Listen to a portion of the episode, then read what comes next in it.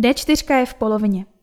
Stavba dálnice D4, která je prvním českým PPP projektem, tedy spolupráce veřejného a privátního sektoru v oblasti infrastruktury, je dva roky od zahájení prací hotova téměř z poloviny. Celý letošní rok pak bude uzavírat na metě zhruba 79%, uvedla firma Via Sales, která je za projekt odpovědná. V polovině května přijel aktuální stav projektu D4 zhodnotit ministr dopravy Martin Kupka. Aktuálně pokračují v celé trase zemní práce doprovázené výstavbou souvisejících konstrukcí, jako jsou například mosty nebo opěrné stěny.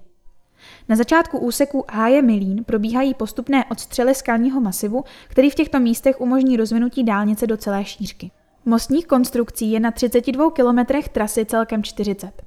Na podzim bude u Milína jedna polovina dálnice otevřena pro běžný provoz a ještě do konce roku budou mosty dotaženy do fáze hotové hrubé stavby.